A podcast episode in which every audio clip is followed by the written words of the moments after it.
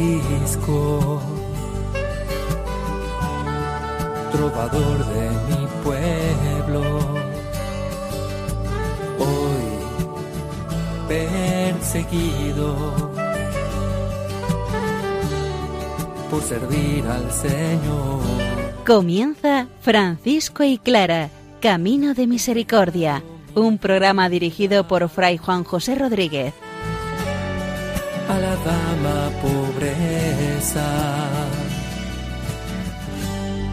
para poder estar más cerca de Dios. Yo, Clara,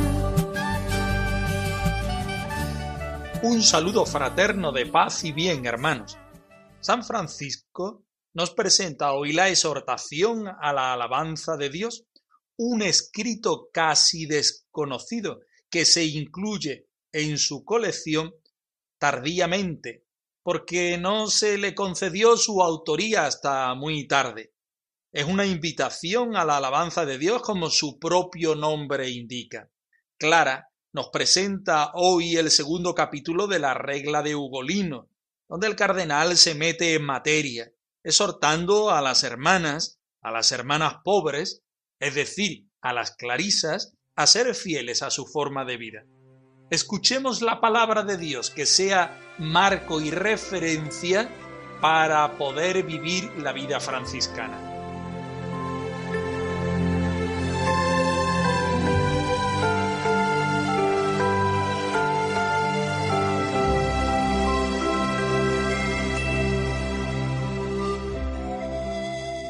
Salmo 150 Alabad a Dios en su santuario, alabadlo en su augusto firmamento, alabadlo por sus magníficas hazañas, alabadlo por su inmensa grandeza, alabadlo al son de trompetas, alabadlo con arpas y cítaras, alabadlo con danzas y tambores, alabadlo con laúdes y flautas, alabadlo con címbalos sonoros, alabadlo con címbalos vibrantes, que todo viviente alabe al Señor.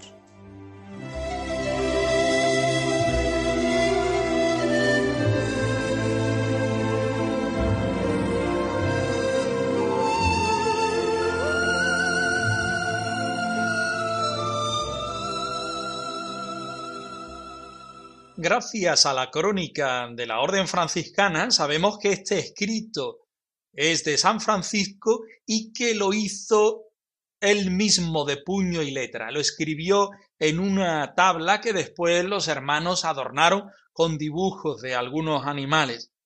El texto en su mayor parte es una composición tomada de distintas partes de la Biblia, sobre todo del libro de los Salmos palabra de Dios que San Francisco va uniendo unas a otras y le va metiendo algunas menciones, algunas de ellas dedicadas a la Santísima Virgen María, porque fue escrito y estaba puesto en un eremitorio de la Umbría donde San Francisco vivió en algún tiempo, dedicado a la Santísima Virgen María, al estilo de la porciúncula de la ermita de Santa María de los Ángeles, allá en Asís.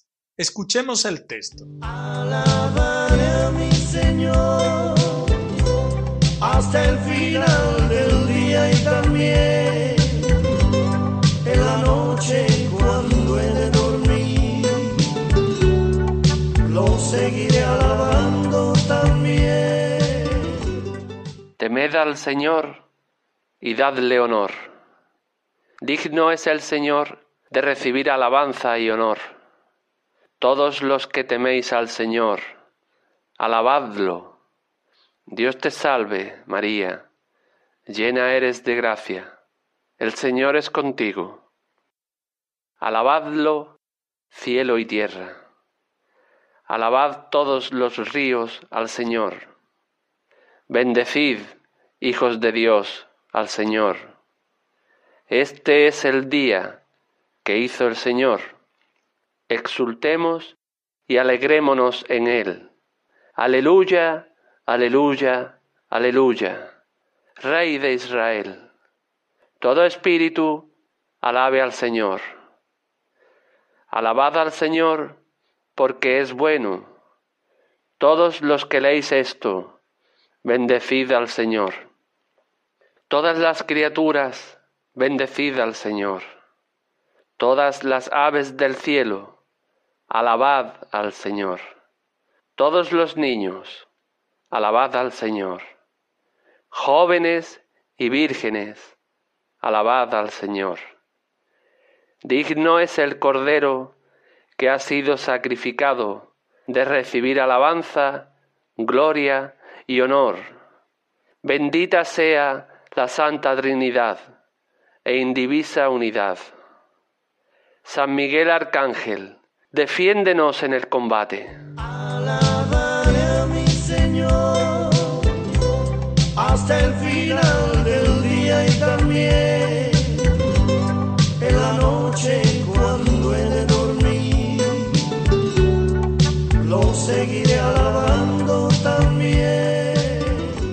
Como siempre partimos de la palabra de Dios, en esta ocasión del Salmo 150, el último del libro de los Salmos, el más perfecto, porque a lo largo del libro de los Salmos, cada uno de ellos han sido una condición humana para ponerse a pedir, alabar, a bendecir, expresar la presencia de Dios en la angustia del hombre, la fe del hombre, la bendición que supone.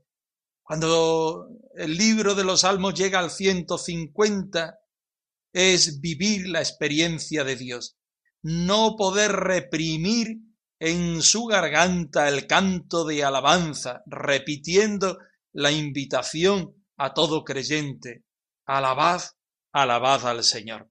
Podemos decir que el Salmo 150 es la fiesta de la alabanza, y la exhortación a la alabanza de Dios se convierte también en fiesta. Francisco alaba al Señor y exhorta a que los hermanos alaben al Señor. Empieza esta oración con el llamamiento del Apocalipsis. Temed al Señor y dadle honor. Esta llamada constituye el lema de toda la predicación de Francisco y de sus primeros compañeros, porque como bien sabemos todos, Francisco no era sacerdote y por tanto no le estaba permitido predicar doctrinalmente. En su tiempo, la predicación de la fe y de los dogmas estaba reservada solamente a los sacerdotes y a los obispos. Y San Francisco, unido a otros hermanos, a otros cristianos, pues proclamaban estas alabanzas, proclamaban la palabra de Dios desde su recuerdo, desde su experiencia, acogiéndose a lo mucho que la palabra de Dios nos da, haciendo una predicación exhortativa, es decir, exhortando a los demás a amar al Señor, a alabar al Señor.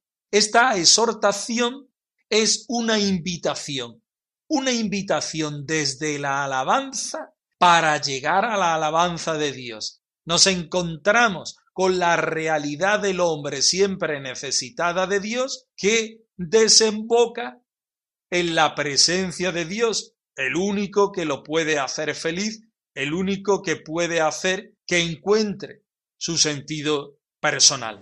Bendecid al Señor, todos los siervos del Señor, alzad vuestras manos en el santuario y bendecid al Señor. Bendecid al Señor, Bendecid al Señor, todos los siervos del Señor, todos los siervos del Señor,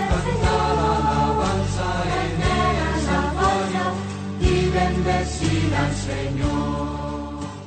Comenzamos el texto con el versículo 7 del eh, capítulo 14 del Apocalipsis. Temed al Señor y dadle honor, que le sirve a San Francisco para hacer esta exhortación que parte desde la alabanza para llegar a la alabanza.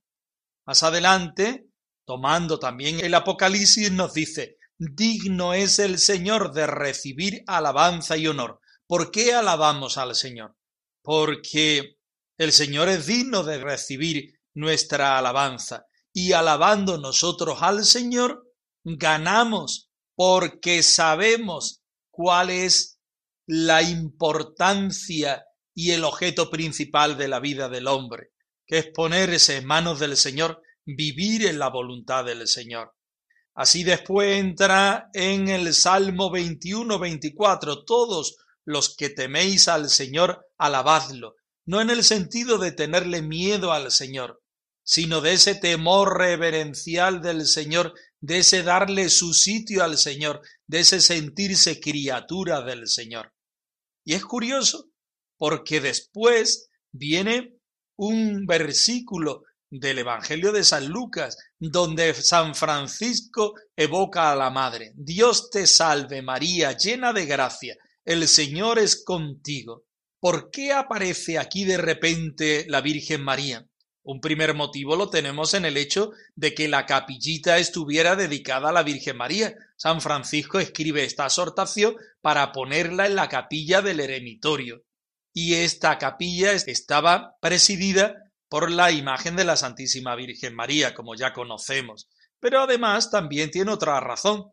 Tras hablar en los versículos anteriores del temor del Señor, el orante fija su pensamiento en María, el más sublime ejemplo de ese temor de Dios, y la saluda espontáneamente porque le sale del corazón. Después nos encontramos con unos cuantos versículos que nos invitan a alabar, alabar al Señor. Primero alabadlo cielo y tierra, alabad todos los ríos del Señor, bendecid hijos de Dios al Señor, como un canto y una irrupción a la alabanza del Señor. A partir del versículo 8, San Francisco utiliza el Salmo 117 y un trocito del Evangelio de San Juan. Este es el día que hizo el Señor. Exultemos y alegrémonos en él. Aleluya, aleluya, aleluya, Rey de Israel. Este versículo muestra cómo bautiza Francisco los salmos, cómo los cristianiza, relacionando perfectamente el Antiguo Testamento con la persona de Jesucristo en el Nuevo Testamento. La liturgia de la hora incluye en la actualidad cánticos del Nuevo Testamento, pero no fue así en la época de San Francisco. Sin embargo, él nuevamente se adelanta a su época para bendecir, para utilizar este recurso que nos hace ser, si cabe, todavía más cristiano. A continuación, los versículos del 9 al 14 nos sirven de llamamiento a todos los seres vivientes. Todo espíritu alabe al Señor, el versículo 9. Alabad al Señor porque es bueno, tomado del Salmo 46. Todos los que leéis esto, bendecida al Señor, tomado del Salmo 102. Todas las criaturas, bendecida al Señor. Aves del cielo, alabad al Señor. Los niños, los jóvenes, los muchachos. Es un sumo de alabanza al Señor. Posteriormente viene la alabanza al Cordero, es decir, todas las criaturas alaban al Señor, todos los seres que se pongan en movimiento para alabar al Señor. Pero lo más perfecto es encontrarnos con la divinidad en sí. Lo hace en el versículo 15. Digno es el Cordero que ha de recibir alabanza, gloria y honor. Bendita sea tu santa Trinidad e indivisa unidad. La exhortación acaba con una protección espiritual a San Miguel para que lo defienda en el combate. San Francisco, Santa Clara, los cristianos de aquella época eran muy devotos de San Miguel, aquel ángel, aquel arcángel que libra y ayuda a los cristianos en las batallas contra el mal. Alabado seas mi Señor, alabado seas Señor. El sol y las estrellas proclaman tu grandeza, las flores y la luna nos cantan tu poder, las flores y la luna nos cantan tu poder. Debemos darnos cuenta que este escrito de San Francisco es una exhortación, es una llamada a la alabanza. Francisco nos invita a meternos en la palabra de Dios para alabar al Señor. debemos dejarnos penetrar por cada uno de los versículos, por cada una de estas palabras, que son palabras de Dios, y dejarnos invitar para que nuestra vida sea una alabanza. Ser como los antiguos predicadores del tiempo de San Francisco, que lejos de hacer una homilía o un sermón, exhortaban a los demás a la alabanza con los medios que tenían, partiendo desde el Apocalipsis, partiendo desde las oraciones sencillas, partiendo desde la experiencia de vida. San Francisco no es un maestro de universidad, San Francisco es un maestro de oración, porque es capaz de buscar el sentido en la palabra de Dios y exprimir de esa palabra de Dios el mensaje que el Señor mismo nos da. Aparentemente esta exhortación no tiene un hilo conductor, porque pasa de la alabanza a la petición, de la petición a la exhortación, de la exhortación al perdón, del Antiguo Testamento al Nuevo Testamento en la persona de Jesucristo, y hace referencias también Mariana. Pero si nosotros lo miramos de una forma más interna, nos damos cuenta que el libro de los salmos también le pasa igual. Hay salmos que alaban, otros que piden perdón, otros que son de petición, otros que se unen con las criaturas de la tierra para bendecir al Señor. Tenemos nosotros que buscar y que encontrar en cada momento aquella parte que más nos interese y nos venga mejor. Esta exhortación es una invitación a tomar los distintos tipos de oración según nuestras necesidades en la vida. Un último punto.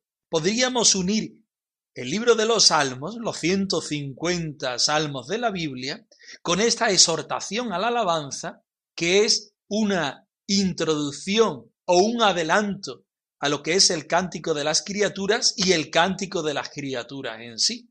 Alabanza desde la palabra de Dios que nos lleva a la vida y desde la vida que nos lleva a la palabra de Dios. Exhortación desde la alabanza desde esta experiencia del hermano Francisco que nos invita a tomar nuestra vida y que sea toda ella alabanza. Y unirnos también con todas las criaturas de la tierra que nos ayudan a sentirnos parte de esta creación hecha por Dios y que tiende totalmente siempre a Dios.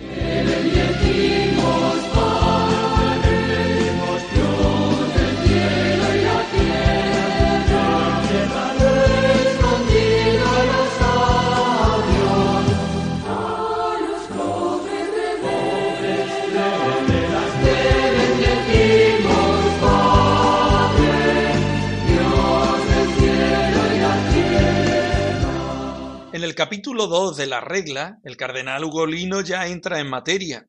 Invita a las hermanas a observar con diligencia la regla, a la meditación para llegar a Dios, a vivir la pobreza y vivir la obediencia como forma característicamente franciscana dentro de la Iglesia. Escuchemos el texto, que nos ayude a perseverar también en nuestro deseo de encuentro con el Señor y de servicio para Él. Obediencia está llamando nuestro Padre Dios. A obediencia está llamando nuestro Rey. A hacer su voluntad, su perfecta voluntad. Obediencia nos está llamando Punto segundo. Como quiera que toda verdadera religión y toda institución aprobada deba ajustarse a normas y a medidas ciertas y también a determinadas leyes disciplinarias, si quien desea vivir vida religiosa no procura observar con diligencia una regla de conducta cierta y recta y una disciplina ordenada, se aparta de la rectitud y corre el riesgo de faltar allí donde dejó de poner, como lo exige la virtud de la discreción, un fundamento definido y estable. Por lo tanto, hijas queridas en el Señor, ya que por inspiración de la gracia divina habéis decidido caminar por la senda ardua y estrecha que conduce a la vida, y acomodaros a una vida pobre para alcanzar las riquezas eternas, hemos juzgado oportuno describiros la observancia y la forma de vuestra vida religiosa. De este modo sabrá cada una de vosotras qué es lo que debe practicar y qué es lo que debe evitar. No sea que, escudándose en la ignorancia, se atreva peligrosamente a hacer algo que le está prohibido o no concedido, o por infiltración de la nefasta desidia o tibieza, descuide o desprecie más peligrosamente aún lo que le está mandado. Por lo cual os mandamos rigurosamente en virtud de la obediencia a todas y a cada una de vosotras, que recibáis humilde y devotamente y procuréis observar siempre inviolablemente en adelante, tanto vosotras como las que os han de seguir, esta forma de vida que a vosotras os dirigimos, transcribiéndola íntegra en los artículos que siguen. Obediencia está llamando nuestro Padre Dios. A obediencia está llamando nuestro Rey. A hacer su voluntad, su perfecta voluntad. Está llamando. El capítulo 2 de la regla comienza diciendo como quiera que toda verdadera religión y toda institución aprobada deba ajustarse a normas y a medidas ciertas y también a determinadas leyes disciplinarias, si quien desea vivir toda vida religiosa no procura observarla, nos paramos ahí. Y nos damos cuenta que el cardenal Ugolino no quiere hacer una forma de vida nueva, sino sacar lo característico de la vida clariana, el fundamento que quiere vivir clara y hacerlo escribir para que las hermanas del futuro puedan ser capaces de reproducir esta forma de vida en la creatividad. Observar con diligencia una regla de conducta cierta y recta. No vivimos en una ilusión.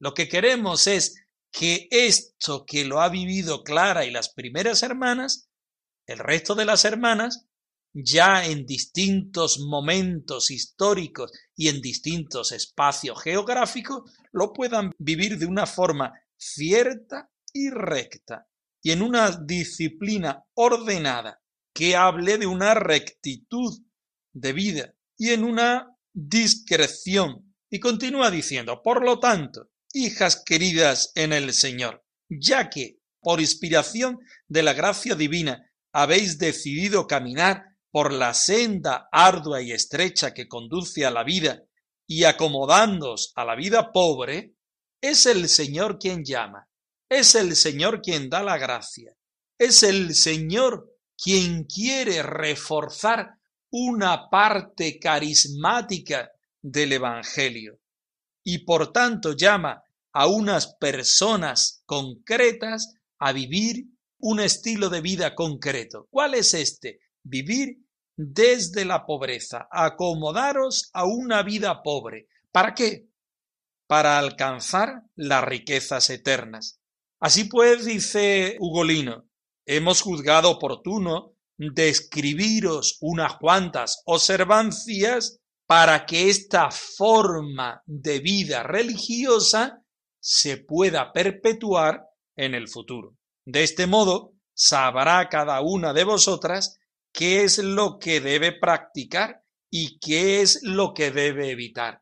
Por tanto, no es una forma nueva de vida, sino es ayudar a vivir la forma de vida clariana, acogiéndose a unas cosas que han sido experiencia de las hermanas anteriores, particularmente de Santa Clara, y que le ha venido bien, y evitando otras nuevas que se pueden pegar a lo largo del camino para que no nos hagan daño.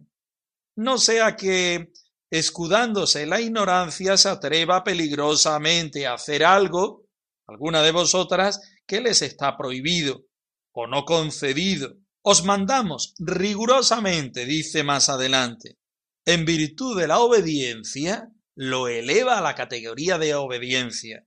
A todas y a cada una de vosotras que recibáis humilde y devotamente y procuréis observar siempre inviolablemente en adelante esta forma de vida que a vosotras dirigimos, viviéndola íntegra en los artículos que vienen adelante. El cardenal Ugolino invita a las hermanas a observar con diligencia, llegar a Dios desde esta forma de vida pobre, desde la pobreza y en la pobreza, a sentirse iglesia y por tanto a obedecer a los pastores de la iglesia y a perseverar en esta forma de vida hasta el fin.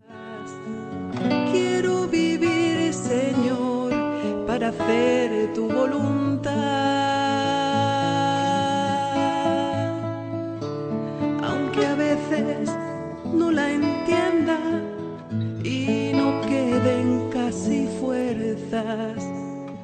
Quiero vivir, Señor, para hacer tu voluntad.